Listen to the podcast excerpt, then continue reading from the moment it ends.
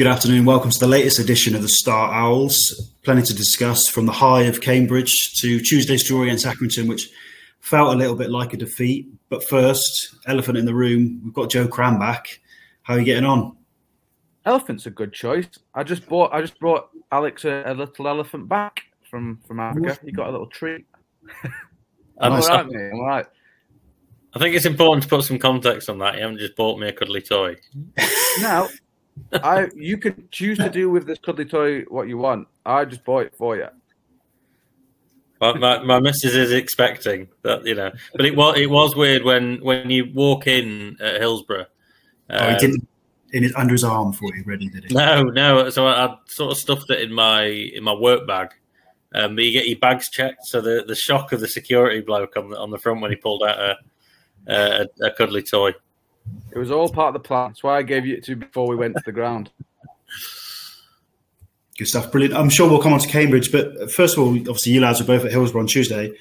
What happened, Alex? You might be better placed to, to shed some light because you were there with me last weekend when everything was swimming, the stars were aligned, and then I don't know. I mean, am I being sort of over dramatic? A draw feels a little bit like a well, like a big come down after winning six 0 it does. I think anything would have done.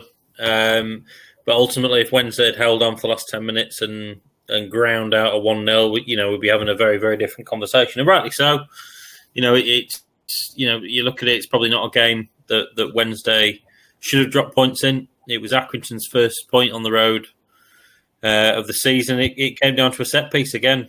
Uh, Accrington's first, well, one and only corner in the entire match. And, um, yeah, they made a bit of a mess of it, and that, as, as Joe put it in his match report, that Achilles heel was kicked uh, yet again, and, and Darren and the players will will continue to be asked questions about it, and until they sort it out, it will be something that opposition teams target, um, and it will be something that that no doubt plays in the minds of of Wednesday players whenever they do give away a, a set play. Um, the performance itself not particularly inspiring. Wednesday had the better of it. There's no doubt about that. And, and Accrington's keeper made some good saves in, in both halves.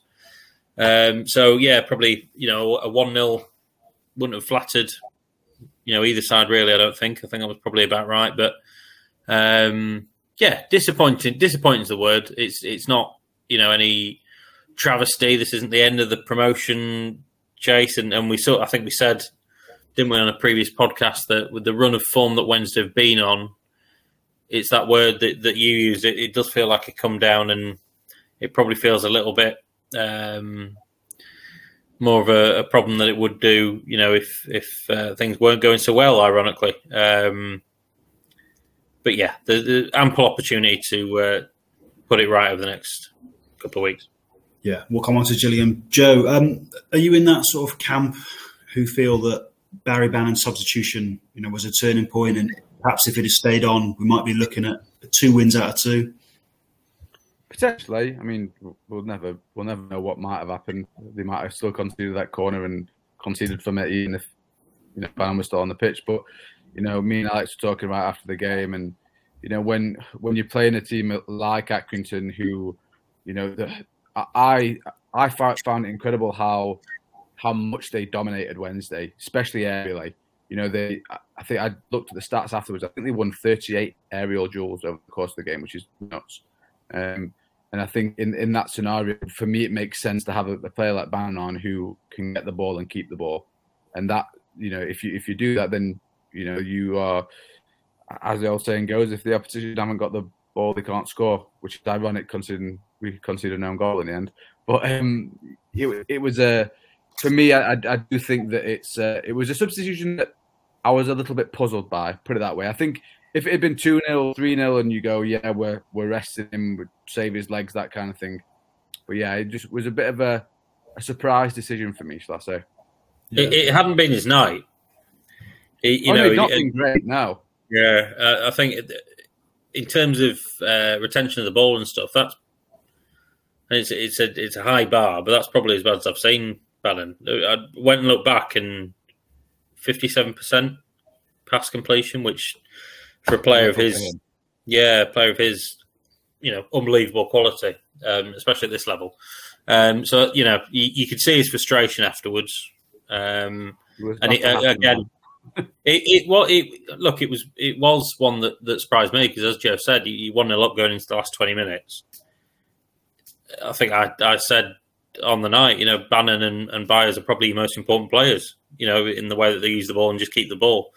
Um, so yeah, uh, it was it was a confusing one, but um, as Darren was at, at, pains to point out, I don't think Barry Bannan would have headed uh, a ball away at set play. So it's um, six of one and half a dozen. I suppose it's fair enough, and maybe sometimes we're a little bit guilty of, of expecting too much from Bannan. Maybe in part because he's played so much, but he is a human being and, and he does have off days, and you know he's not immune from a substitution. Um, just on the, the set pieces, I, th- I, think it's quite an interesting point Darren made last week.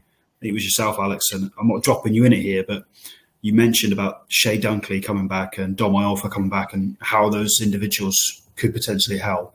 And then Moore pointed out that they were conceding goals from set pieces when they were fit, which uh, it underlines the fact that it's a, it's a team issue, isn't it? It's not just about individuals as such. It's, and obviously, it's a bit concerning when you think, is it 40% of goals or just shy of that have been mm. conceded by set pieces? Yeah, 39%, which is a, a remarkable number, really. Um, yeah, it, it's probably a bit crude and oversimplistic to go, well, Chey Dunkley's good at heading balls away.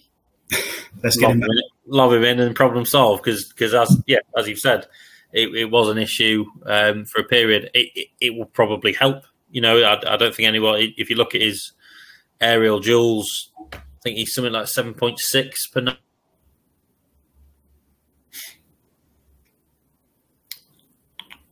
we lost Alex, Joe. Am I back? Am I here? We've got you now. We've got you now. So we we we, we lost you at seven point six. Seven point six. Um, so yeah, uh, there's obviously a big argument that that he would you know play play a part in that, but you know we know that they want to start attacks from the back and all the rest of it. Chey Dunkley isn't necessarily that person. You know, Sam Hutchinson and, and someone like Dominic Iorfa are, are probably more adept at that sort of thing. So it's a balancing act. Um, but yeah, there'll certainly be a very, very, and Harlee Dean, you know, comes in that, you know, in terms of organisation and aerial ability. Um, so there's going to be a hell of a battle for, for three spots over the next few weeks, you would have thought. Yeah. I would hate to see that fight. Just all those centre backs, just let them, let them go at each other. Royal Rumble. While we're um the three winners, the three winners get to start. poor, poor Ciaron Brennan. got no smell. Am I right in thinking that Brennan's one of those guys who's out injured? Yeah, the uh, the the role in one in one out situation at Sheffield Wednesday's uh, defenders yeah. continues. Um, they're waiting. He picked up a knock in the 23s the other day, so they're waiting to see how bad it is. It's uh, it might not be anything to, to worry about too much, but to be honest, with the the centre backs that are around now, I think you're probably looking at a bit of a stretch for for where it'd have to get to for Ciaron Brennan to be to be starting now. Yeah, I think that's a fair point. Just while we're on injuries, um, any updates before Gillingham? Are we likely to see anyone back? Alex, yeah, you were asking about the guys, weren't you? Yeah, J- Josh Windass, Nathaniel Mendez-Laing, and Harlee Dean um, will be assessed before they set off for Gillingham. Um, you know whether they're all involved, whether it's one, two, uh, remains to be seen. The the sort of phrase that Darren used was if they're not involved for Gillingham, uh, that they'll likely, you know, touch wood and, and barring any uh, further issues, they'll likely be involved against Cheltenham. So that's obviously a massive boost. You know, Harlee Dean we've already touched on, but just Josh Windass and, and Nathaniel Mendez-Laing coming in together. I mean, what a boost for any for any League One club. Um, and Darren spoke about the individual goal threat and and just the uh, sort of ability to make things happen. Um, little moments of, of individual gold, and, and certainly both players have got that. We've seen that this season. Um, I think there'll probably be a betting in period, which may well be frustrating for some Wednesday fans. You know, we've seen that with Lee Gregory over the last couple of weeks. Um, but yeah, obviously a, a, monster, monster boost. And there are still nine matches left. There's a lot of football remaining. Um, so to get those two you know, fit and firing for the for the rest of the season. A huge, huge bonus. Yeah, I, I think with those two as well, because of the way that they play and the sort of players they are. I mean, obviously the Accrington game's gone now, but imagine you were sort of locked at nil in that game and you're an Accrington player, you look over to the bench and Mendez-Laing and Josh Windass are getting warmed up. It's uh, it's not something you want to see. And I think that from a Wednesday perspective, even if they do start off as I suppose impact players rather than starting because of that sort of bedding period they're talking about, it's like say they're, they're not players that League One League One teams are going to be looking at and going, oh, yeah, this this could be a, a difficult last 25 minutes of this game. Yeah, they're both proven themselves as impact players as well, especially with Mendez-Laing's pace off the bench. So it's quite an exciting proposition, actually, all of a sudden, isn't it? Yeah, we've been saying that for a while, haven't we? Mm. Right, let's move on. Anyway, um, big story from Hillsborough this week was um, the under 23s retained list. Um, Joe, I know you do an awful lot on the, the, young players, so you'll know this sort of situation quite well. Were there any surprises in there among? I think is it nine that's been released? Nine players. Yeah, I don't, I don't think there's any surprises really.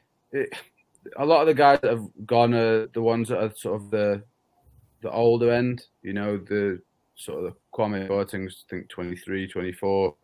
You've got guys like Liam Waldock, who's, I mean, I've been really impressed by Liam every time I've seen him play, but he's 21 now. And you just think, you're looking at the, the Wednesday midfield, what is the likelihood of him coming in? I think the good thing, and we spoke to Darren about it today, the good thing from Wednesday's perspective is they've let know early. You know, March, and they've got chance now to to get the lives in gear and get the lives in order because I think the, the tough thing is when these guys find out in you know, the end of the season, you you're on the back back burner a little bit already because sorry on the back foot a little bit because obviously other players have moved, teams have filled spots, all that kind of thing. So uh, by doing what they've done now, it's giving these these these young players a chance to get in for trials. Their agents can get on on the different teams and see if they can sort something out for next season. So that's really good. And I don't think there's any major shocks. I mean, there's some, some players that I think Wednesday fans would have liked to have seen a bit more of. You know, you look at players like Charles Hagan, um, who Joshua who was part of the sort of pre-season earlier, earlier this season. So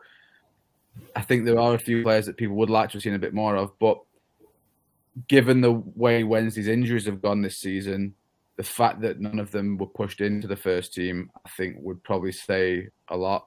You know, the the fact that they don't think they're they're ready to take that step, and I do think that in 23s 23s football is a weird age because you know if you're if you're generally good enough by 22 23 you will be playing first team football anyway you know it's a it's a, it's a, it's a bit of an odd age group really and i think that for 23s football you've either got to be 21 22 and a genuine if someone's missing for the first team, or you've got to be 17, 18, 19 and a, a, real prospect. And it looks like the way Wednesday are doing it, looking at the, the side that beat Sheffield United 23s the other day, um, Wednesday could have a very, very young 23 setup next season. You know, there was a lot of first year scholars, a couple of guys who aren't even first year scholars in, in that side, and the rest of it was made up of pretty much uh, last year's under 18s and this year's under 18s. So they, they do seem to be sort of fast tracking those youngsters through now.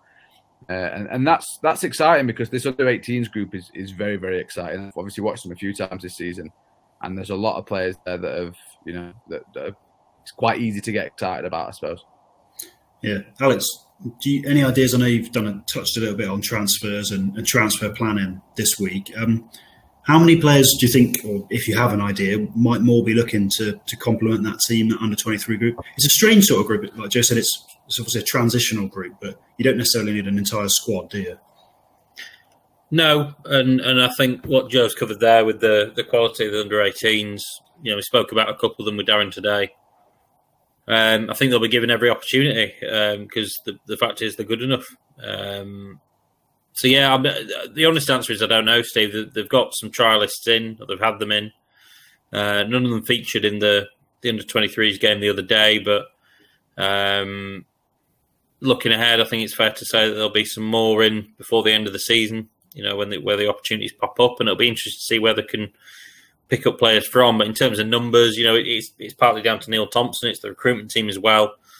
Um, and it, it, sounds like they, they speak fairly regularly to, to try and get that sorted. And from a first team point of view, it, it's crazy to think it actually after the the manic summer that we had, you know, at the start of this season, and three players in, albeit all on loan in in January as well. there will be a lot of work to do, and, and that work's already started. Darren told us that last week. Um, everything's been sort of pushed forward because of the, the World Cup and, and the season starting earlier, so they'll, they'll want to get some business done early. Uh, you look at it, Dominic Iorfa is the only senior centre half that, that's contracted going into next season. So um, that's certainly one area, and, and no doubt there'll be a few more because the number of loanees and, and one or two coming to the end of the deals as well. So um, there'll be a plan in place for Championship football, and there'll be a plan in place for League One football. And uh, yeah, I don't think Joe and I are going to have a particularly quiet summer, unfortunately. Well, I've just I've just realised off my there'll be at least seven players going with the uh, the loanees uh, all going back to parent clubs. Obviously, one or two may stay, but we'll see. I suppose when you lose seven players, I mean, immediately you're probably going to be going back into the the transfer market for at least three or four to replace uh, that number. Um, yeah, the, the, the plus now is that if Wednesday want to spend, they can. Yeah, I, I can't imagine we'll be getting any sort of spend again, and of what league they're in. But if the, the thing is now that they don't have the restrictions from the summer, so they will be able to spend a little bit on on transfer fees if they want to. So it just, I suppose, it opens the pool up a little bit more. You're not having to um, just take freebies and loans anymore. You can actually start to, you know, push on a little bit. Good stuff. Um, Gillingham on Saturday. Then, before we go on to it, is it fair to say, Alex, are we at the business end of the season yet? Can we start rolling that cliche out? Oh, I don't know. I think I've been treating it as getting towards the business end, so I don't know where that line when yeah. you jump from getting towards what nine games left. It's certainly approaching that. I'm still going to stick with getting towards. I think you know everything's so close, and this is something else that we spoke about. Darren uh, spoke about with Darren today everything's so close still in that top eight. No one is giving an inch. The form, if you look at it, the the, the top six or seven is remarkable. It really, really is. And, and Wednesday, obviously, is a, a, big part of that as well. Um, so I think it. I don't know. You'd expect maybe one or two teams to fall away, but it could well go down to the last two or three matches, maybe even a last day shootout. Um, I hope not for everyone's hearts and all the rest of it. It'd be nice to just be sat in fourth with uh, everything sewn up with, with a few weeks to go. But um, we I know think, yeah, that. Yeah, absolutely. It's not the Wednesday way, is it? Um, but yeah, you know, it, I really do think it could come down to certainly the last fortnight. There's, there's obviously a lot of matches to be played in in that last month of April, and um, I wouldn't expect anything to be sewn up too early. Yeah, I feel like uh, I might roll the business end phrase out from 40 games onwards. That final six feels feels about right, depending on the makeup of the table. We'll, we'll shake hands on that. So we've got three more games when we're getting towards the business end, and then bang, straight in the, the business. The thing is, we're always we're just going to keep using nearing it and approaching it. So we're still using the business end. I think, yeah. I think I, I think my first usage of business end was about two months ago. Way, way too early. Um, question from Mike Polton: Do the guys know if there's a spending limit in League One, or can we spend what we want next season? I'm not entirely sure on spending. They, they scrapped the wage cap. That got scrapped. Yeah. So that's an issue. Yeah, the, the, I don't think there is. You know, I've certainly not heard of one. Um, FFP is slightly relaxed in League One compared to the Championship. Um, the reasons for that I cannot fathom quite frankly. You know, you'd think that the lower down you got, um, the the more stringent it would be. Um, but yeah, I, like Joe said, I, I wouldn't forecast any um, Jordan Rhodes, Almen Abdi transfer window. Put it that way. I mean, there was a, there was some clubs in League One spent some pretty decent money over the summer, mm. weren't there? So we, we're going to, you know, there was there's some significant fees in there. Yeah, no, absolutely. Fair enough. Interesting question. Um, Joe Gillingham, uh, long trip. Can't say I envy you at all. Um, have you had time to think about this one and obviously the sort of challenge that Gillingham might pose to Sheffield Wednesday? I think it's, it's going to be one of those one of those games again when Wednesday go up against a team who are up in their game.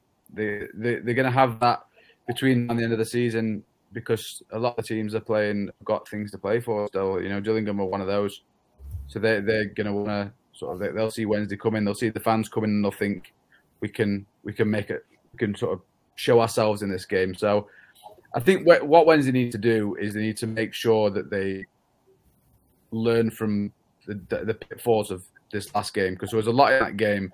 Me and Alex were talking as, as the game went on. It it looked from like what five minutes in that it was going to be a tough one for Wednesday. Just the way that, that Accrington were playing, it looked like it was going to be a frustrating evening. And and I think when the the annoying thing from the Accrington game was, as Alex said, if if won that game one 0 I was literally, and I, will probably take blame for the draw here, as as the goal about maybe a minute before the equaliser, I was writing the, the opening line for my match report and saying how important one 0 wins are, Uh, and then obviously they, they didn't get one. And I think from from a Wednesday perspective, they haven't won that many games one 0 this season, and sometimes you need to you need to win those scrappy games. And if we if they'd taken that, you we would have gone.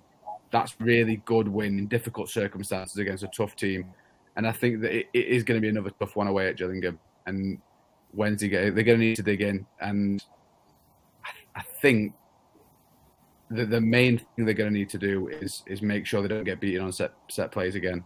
It's obviously easy to say that as a as a statement, but you know, they, they don't concede that many goals from open play. So you would think that with a team like Gillingham, looking at the the comparison quality that they have on the field, um, if Wednesday can avoid uh, sort of giving too many fouls away, giving too many corners away, then I think they've got a, a real good chance to get this game over the line, even if it is going to be a tough one.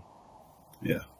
Hopefully you're right, Alex. Ryan Doherty reckons uh, the Owls are going to get into the top six. Um, can you confidently agree with him? Uh, I would expect them to. Right, right here, right now. I think I'll stick with fifth and sixth. You know, I've been saying this all the way through, um, but it won't be easy. And I, will be honest. You know, when they've been in this run, it's it, you sort of expect them after a run like they've been on the last six weeks or so. After every game, you look at the league table. It's like they're still not in the top six, or and it's um, as I said before, it's testament to the other teams. You know, the the um, it's a very, very, very strong race, and it may well be a records record points tally to to get into the top six this season. So, um, yeah, I agree. They look tired. I think a big part of the success that they've had recently has been moving the ball quickly, and that that's where the quality of, of people like Bannan and and Byers and Luongo and and the wide men come in um, and we didn't see that. And it allowed it allowed Accrington to, to set their own tempo, and, and Wednesday couldn't quite wrestle it back for, for large parts of the game. So, um, yeah, it'd be interesting to see if there's any changes, and, and if so, how many. Um, they haven't really got the the weight of you know the number of players in um, in midfield to, to change things up, but um, certainly elsewhere, you know, there, there, may well be one or two. It'll be interesting. Yeah. Just final, final thing, Mike Polton. Um, obviously, on your point about tiredness, he highlighted Marvin Johnson. Um, Marvin's a player that's played an awful lot of football recently. Is there an out and out left back replacement for him? I know Mendez-Laing might could play there normally, but um, obviously we know he's not quite back to full fitness. Or do you think we're likely to see him continue in that left wing back role for a little bit yet? I'd, I'd be surprised if, if Marvin Johnson was left out, even if he's a bit tired. I think he's been so good for Wednesday. I think he plays an integral part in the side now.